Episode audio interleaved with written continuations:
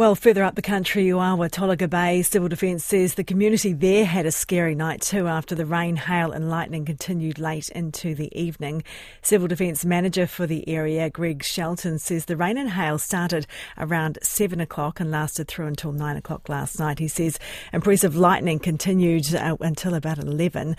For some expert uh, analysis on what's actually gone on with this storm, we're joined now by Met Service meteorologist John Law. Kia ora, good morning. Kia ora, Ingrid. It's very much a, a, very busy day yesterday for the thunderstorm forecast. Yes, yes. So, so, it moved through Wellington and Lower Hutt. Can you tell us what happened after that? Yeah, so we had actually the first of these systems arrived in Canterbury in the morning time. We had a, a severe thunderstorm warning out very much early in the morning, first thing yesterday, and that watch extended right the way up the eastern coast. I've just done a quick count through some of the lightning strikes in the last 24 hours.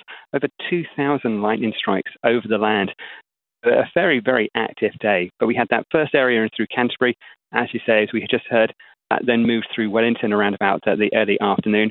And as we got through towards the evening, another severe thunderstorm started to spark up across the, the likes of Hawke's Bay and moved on towards those northern areas up in towards Gisborne, Tairāwhiti as well. So it's a really a, a, classic kind of setup for really active weather around that eastern coast of uh, New Zealand. Yeah, well, tell us about that setup. What are the ingredients at play here that create that sort of weather? What we're looking for really is instability in the atmosphere. So you're looking at nice warm temperatures at the surface and then cold air aloft, and that allows the clouds to really build and grow.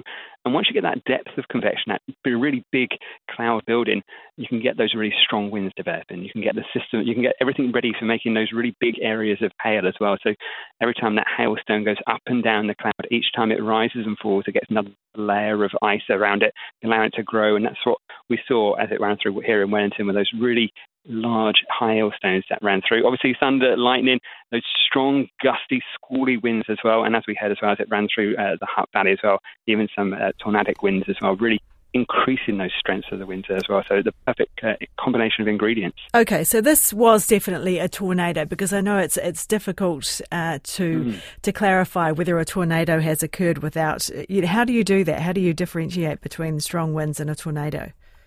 Like you say, it's really hard to was looking through the wind speeds across Wellington yesterday. We had some really strong winds just in straight line, kind of just from the thunderstorms from the south, like 98, 90 to 100 kilometres an hour.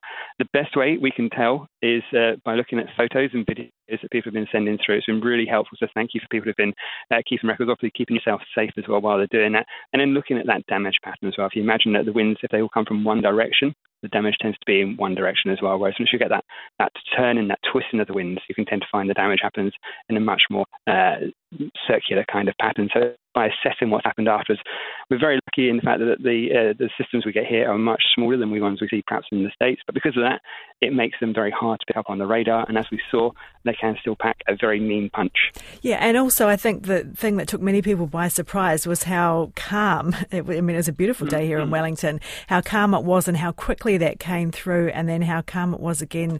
You know, reasonably quickly afterwards, considering the damage. Yeah, it was a classic four seasons in one day. It was a great start today in Wellington, but those warmer temperatures that really helped to, to help spark things off as well. The contrast between the weather before and after, but as that southerly change ran through, was that change of air mass as well. That's where we had our, our line of thunderstorms that ran through. But like you say, really intense for a good hour or so. Then after that, things settled back down again. By the evening time, it all, all quiet drop, moved further northwards away from Wellington, we should say. Hey, John, just quickly, are we in the clear now? It's definitely looking like a much better day. There is still a wind watch out for uh, parts of Hawke's Bay tonight, but nowhere near the same level we saw yesterday. Appreciate your time this morning. That was uh, Met Service meteorologist John Law with the ins and outs of that uh, intense storm that hit uh, Wellington up the eastern side of, well, the whole country, really, by the sounds of things.